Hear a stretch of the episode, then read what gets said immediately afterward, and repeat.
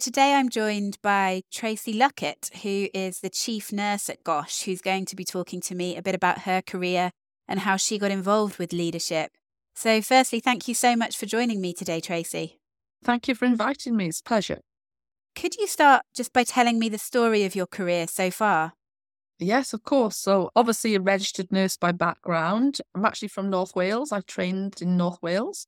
And after qualifying, I moved to work in Southend. I've worked in Birmingham. I've worked in Bournemouth and I've worked in Doncaster. So I've moved around the country and I really did choose to initially work in women's health. So I had quite a few jobs in quite rapid succession, moving up the career ladder as a clinical nurse and then settled down in London um, a few years ago and became a ward sister on uh, women's health stroke surgical ward. And during that time, I was also uh, continued with postgraduate study. So I obtained my master's degree in nursing leadership at City University here in London. And then, whilst I've stayed in London, I've developed into more leadership, nursing leadership roles. So, as a head of nursing, as an assistant director of nursing, as a deputy director of nursing, and as a chief nurse and obviously joined this organisation in February 2022. When did you first become interested in taking on a leadership role? What was it that prompted you to go and get that formal qualification in leadership? Was it any one thing, or was it just a kind of gradual building interest over the years? I think it's a gradual interest. I mean, as a ward manager, as ward sister, as I was called then, and it's one of my most exciting and most rewarding roles in leadership because you have clinical leadership because you are in charge as a clinician, in charge of your own ward, your ward area, your, your clinical environment. But you also have a team of nurses that you lead. So I think really from that role onwards, I decided that perhaps some of my strengths were certainly around nurturing, developing the leaders of the future, the clinical leaders of the future. And I think, yes, it was probably in my nursing ward sisters role that I really felt that actually this is the route in my nursing leadership career I want to follow. Because I think at that point, as a ward manager, ward sister, you can possibly go into developing more into a clinical route, which has elements of leadership. Of course, it does. But I was really keen to go into more of a corporate leadership role. And then from there, really, I suppose it's working with fantastic leaders, role models, and just going from strength to strength. And how did you end up in your current role as chief nurse at Gosh? Prior to joining Gosh, I was the chief nurse at Moorfields Eye Hospital, which is in the sector, which is in the north central London sector. And I was aware of the great work that Great Ormond Street does and continues to do and aspires to do more of.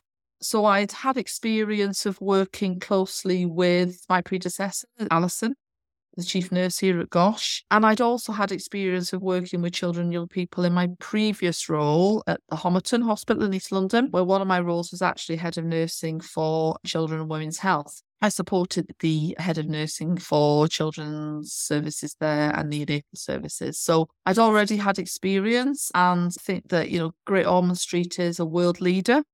Fantastic people work in this fantastic place. And I felt that I had the right skill set and the right experience, leadership experience, to come in and work with the team here and continue the moving it forward at, you know, in the right direction, nursing leadership. And moving on to your job now as chief nurse, what does a typical day look like for you?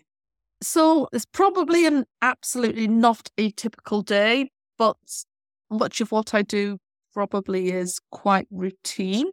So I'm up early, I'm on the half six train from Kent every morning, and I manage to get a seat at the table. So very often I start, and I shouldn't be promoting this, but I do look at my emails. It's a good start to the day, look at my diary, any outstanding emails from the day before that I probably need to get back to early. So I will do that. I get into work about quarter to eight every morning. Again, having that first hour to review emails, just catch up with individuals if there's anything urgent pressing.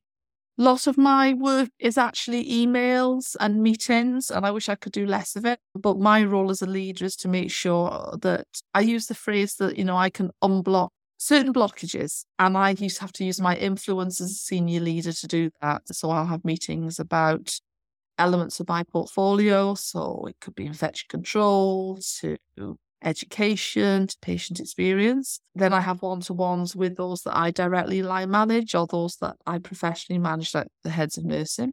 It's really important that nursing has a voice at the table here. So there will be meetings that I will need to attend to represent nursing, but also there's meetings that I need to attend to represent the trust board and my place as an executive on the trust board. I finish around about six o'clock every day and then I get home and relax. Yeah, very important to have time to relax at the end of a busy day like that. What do you enjoy most about your current job? Is there anything that you don't enjoy? So, what I enjoy is working with fantastic people who all want the best for children, young people, and that have a vision, which is absolutely critical. I like working with can do people that are very solution focused, but enjoy coming to work and are like minded like me. And there's lots of those people that work here at the Trust.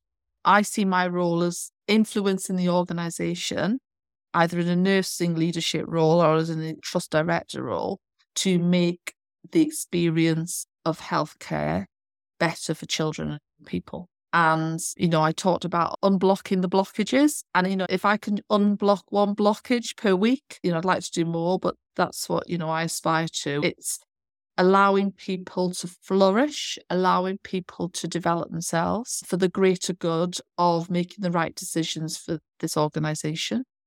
I suppose what I find frustrating or what I don't like, I don't come to work thinking, gosh, I hate this part of my role.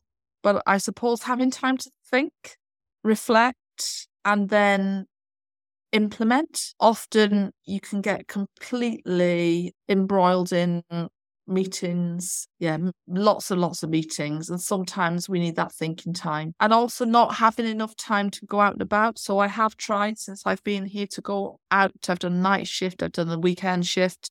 I do pop onto the wards and I'm doing a night shift in theatres at the end of the month, but it's still not enough time. So I think that's the bit that sometimes I get completely consumed with emails and meetings, and I'd like to do less of it spend more time with people. So, do you still do any clinical work when you do the shifts, like in theatre and the night shift? Do they, is that clinical or is that more a kind of shadowing situation? No, I don't. I mean, my role really as a leader. So, of course, I'm a clinician by background, but I observe, I sh- work shadow, and I, you know, can advise not on the clinical care, but certainly on the leadership elements of the clinical care. Do you miss clinical work?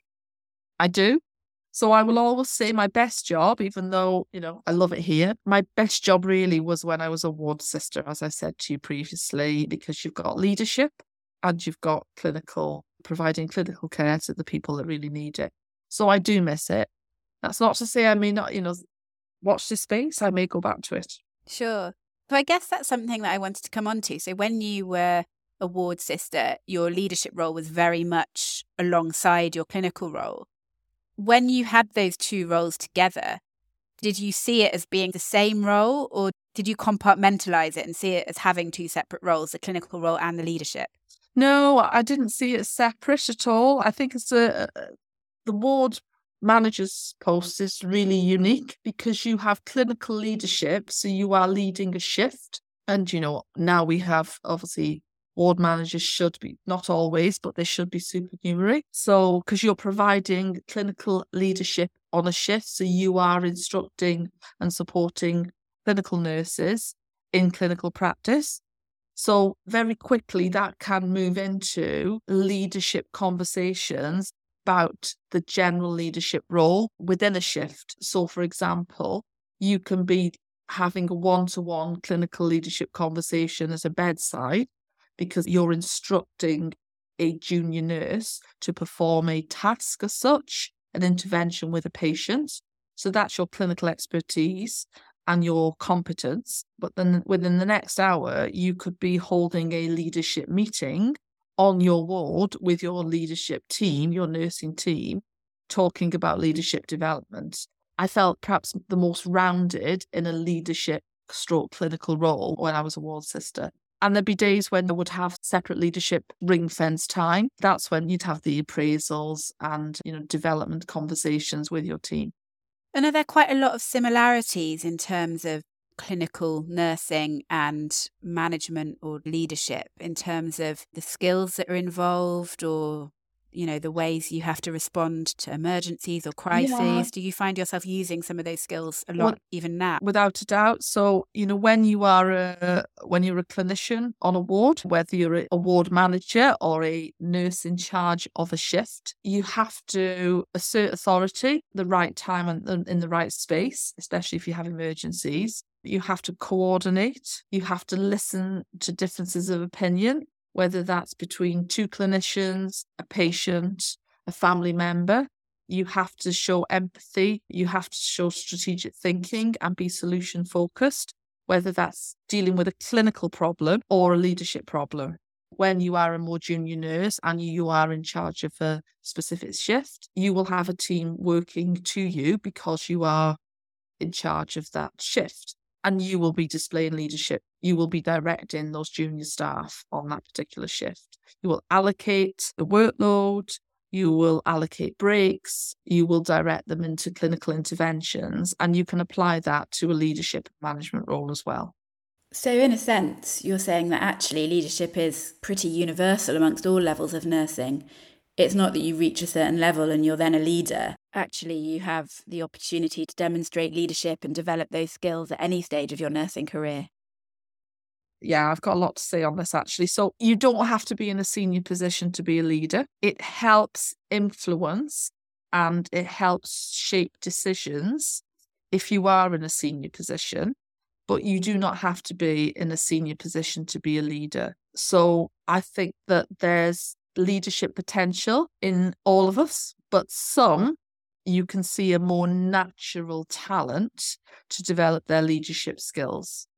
And it is a development journey. If I look back at all of my career, if you'd have asked me 20 plus years ago, would I be top of the tree in an organization, clinical leader?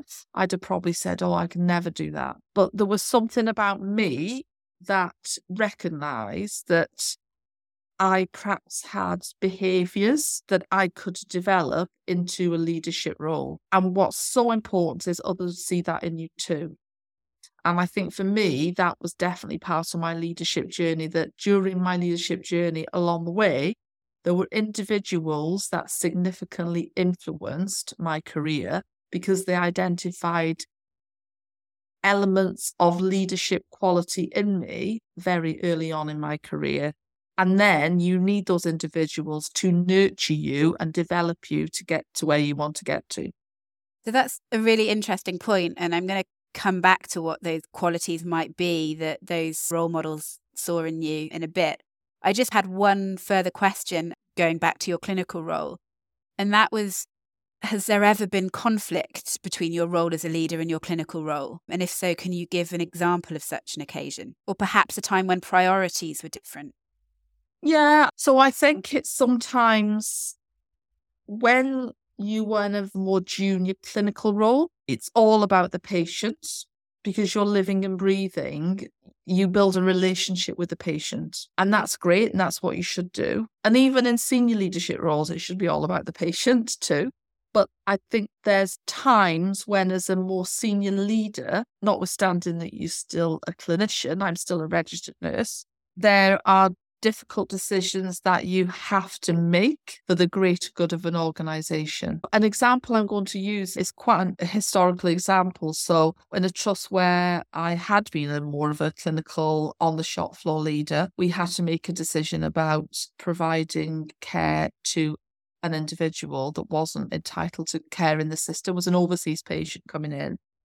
And we ended up having a conversation as a senior leadership team about should we treat, should we offer this individual who needed treatment but was an overseas patient, whether we should give them the treatment they needed. And it was for not life preserving care, but it was semi acute, semi sort of high priority intervention, surgical intervention. And the clinicians who were treating this individual were clear because they were dealing with this lady day in, day out that we have to, for the greater good of this individual's care, in the sensitivities around it, just about being human beings, that we should offer this care to the individual. But the trust, so it wasn't this trust, to be very clear, it's going back years and years and years, said that actually, well, we will be breaching the overseas guidance. And if we do it for this individual, then we have to do it for everyone else because we set a precedent. And whilst we did have a duty of care to treat this individual for anything that was an emergency or life threatening or acute, on this occasion, we'd have to not offer the treatment. And it was really difficult for me because I had to see, I had to make this decision based on the greater good of the organization and the greater good of setting a precedence and the financial aspects of the organization versus a patient that needed care and did need treatment. And that's a very historical example, but I always, you know, I remember as if it was yesterday because I went home that night and thought, gosh, you know, I have proactively suggested or agreed as a leader in an organisation that we can't treat this patient because they're not entitled to NHS care. And that goes against the fundamental principles of being a nurse and having a duty of care and you know our standards our code of conduct that we work within. So yeah that's one example. I've got lots but yeah that that's probably one of the most difficult decisions i've had to make so it probably that's why it sits with me still. Yeah that sounds really really challenging. How have you how did you deal with that? Or i mean if it still sits with you how do you deal with that kind of decision yeah, well, I think you know that that was the initial decision, and what was really important is what happened after that. So it just wasn't a case of, "I'm so sorry, we can't treat you," and we're going to send you back home, and you may possibly die in, in the future. What we did do is we put some wraparound support, and we signposted the lady and her family to other options. And eventually, the lady did get the treatment at another organisation, and there was a process around overseas mutual agreement.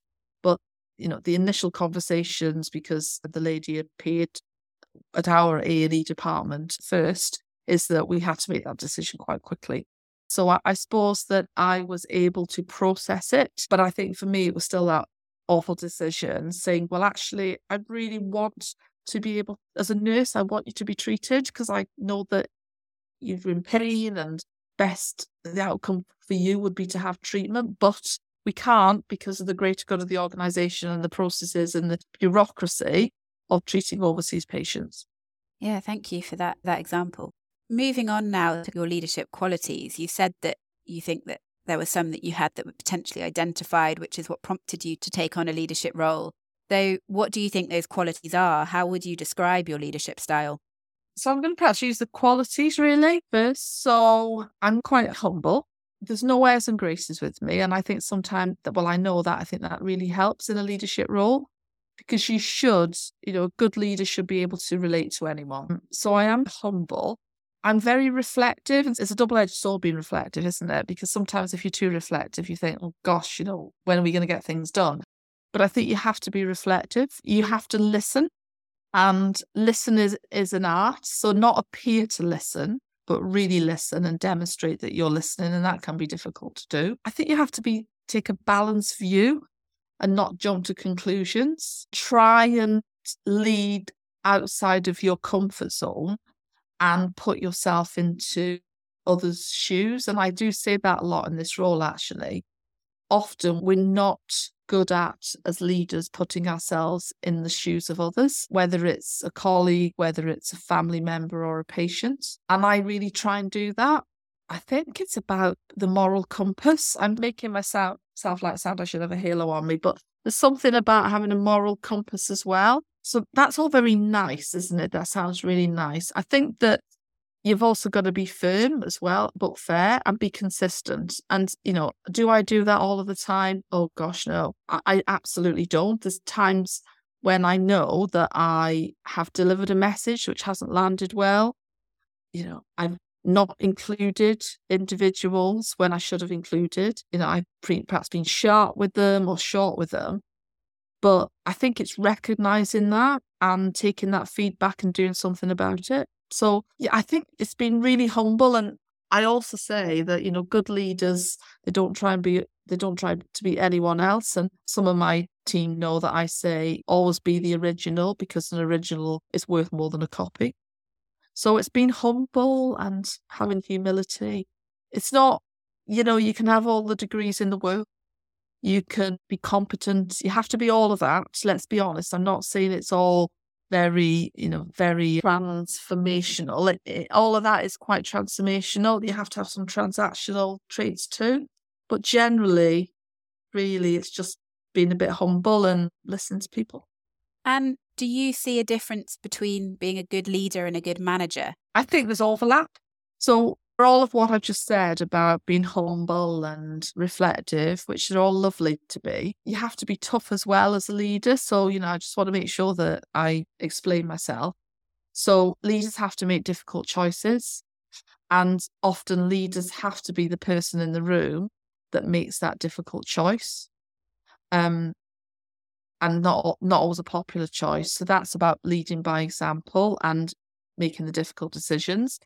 I think that overlaps with management because management is more transactional and managers tend to work in more of a process based approach because that's what management's all about. But I do think you overlap. I think that leadership is also about management of particular situations, whether it be individuals or systems. So I do think it overlaps. A leadership role can have more charisma and more gravitas. And, you know, I will be the first to say I need both of those, more of them both. But there is something about management, it's more process based, I think. But there's a lot of it that overlaps.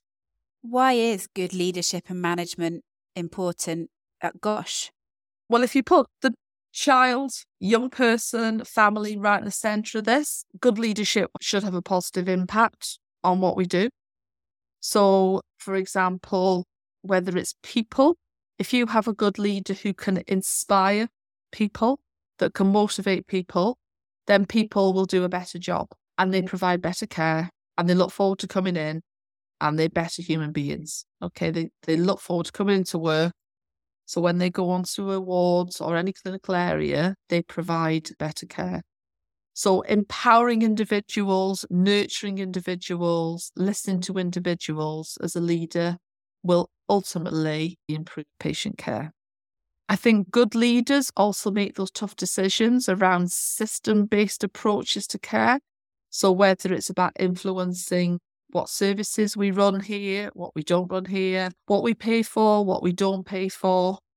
What's the workforce like to deliver a certain aspect of service? What should it be like? Do we have too many? Do we have too few? What's the strategic thinking? That's all about leadership. And good strategic thinking gets you to a point of better patient care because you're providing a strategy for an organization which ultimately the goal is to provide care to children, young people, both regionally, nationally, and overseas. So, yeah, that's, I think it's critical. But also, just to add one leadership and the difficult decisions, it's important that also we deal with difficult decisions, whether that's a difficult decision to stop or start services or a difficult decision to support staff who perhaps are not always providing that excellent care to either turn it around or think about what else they can do. So it's a bit leadership, but parts of leadership is performance management. And again, that has an impact on the people that we look after. And what are you doing, or not necessarily you, but you within your role as a trust doing to encourage leaders of the future? So, succession planning is really important. Visibility is really important so people can see me see what I'm like, good and bad and indifferent, meet with individuals, talk about their career aspirations, identify the leadership from within those individuals because it's important that you get to know people, that you don't lead from afar, that you hold people close to you and have the ability and the time and the space to identify good leaders and then think about what they need to get them to the next point in their career it's allowing people to make mistakes. This is an interesting one. I always really firmly believe in this that every day that I come into my office here, there will be something that I do which is probably not the best way of doing it. But the importance is that you have a space that feels comfortable to make those mistakes and you can learn from it. And I think that, you know, I like to think that I do that for my team. Obviously, some mistakes need to be rectified and we have to learn from that. But generally, it's allowing people to develop themselves, to nurture as an individual, make mistakes, but have that safety net there for them to get themselves up and do it again from the learning that they've achieved from their last mistake. So it's allowing people to be themselves, identifying leaders of the future, having those honest one to one conversations, and putting them on the path for future development. You mentioned right at the start of this conversation that there were a number of role models within your life who had particularly inspired you throughout your career. Can you give some examples of these role models? Yeah, so I do always talk about my role model and what does not in my career, and that's Queen Elizabeth I, oh.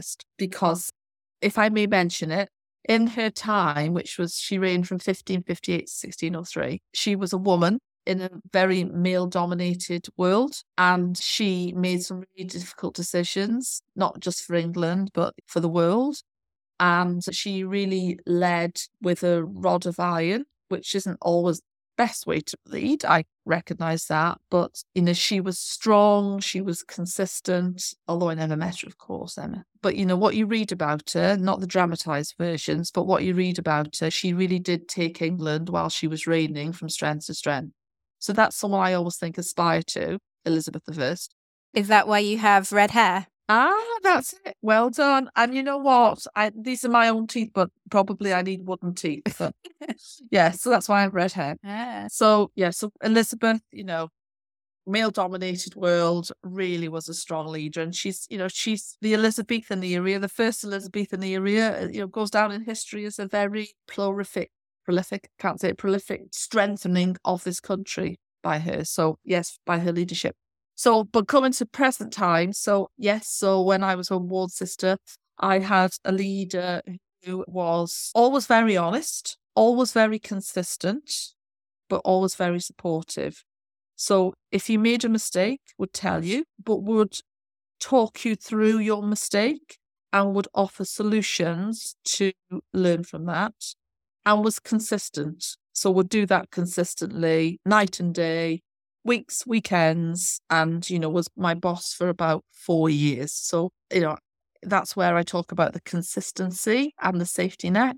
I think another role model wouldn't necessarily be a nurse, but it's a previous or another previous manager of mine who, again, it's about the consistency, was professional, did not dress down or berate individuals in public, but would have that conversation with you behind closed doors, but wouldn't make example of you in public, wouldn't belittle you in meetings. And this was a very senior individual in an organization. And again, you know, it's about the consistency, it's about nurturing, it's about the safety net. I'm not going to name them, they're still around, but yeah. That's fair enough. And just finally, what advice would you give to listeners of this podcast who may be thinking of becoming more involved in leadership within their area or within the trust? So, I would say, first of all, believe in yourself. I would say that if you're already thinking about it, it means that you there's something inherent in you that will lead you into a leadership role because you've got to be passionate about leadership. You've got to want to spend time nurturing, developing, feeding back to individuals. And, you know, it can be quite intense. Be the original. Don't pretend to be a leader. Don't, don't be a copy. There's all sorts of fantastic leadership programs out there now. So there's Nye Bevan, there's Florence Nightingale. That's just two. There's the King's Fund that does fantastic stuff. We, Great Ormond Street, offer some fantastic leadership programs here. There's so much either in the GLA or the HR and OD space. So, you know, speak to your line manager if it's something that you really want to do. I would say get yourself a mentor, stroke coach, because I've had a coach for virtually all of my nursing career and it's been invaluable. And leadership's an interesting one because you'll not change the world with everyone. But if you can make a difference to one colleague or one patient or one family member's life or outlook, then it's well worth it. Definitely. That's been brilliant. Thank you so much for your time. Okay, Um, take care. Have a good rest of your afternoon. Bye bye. Bye bye.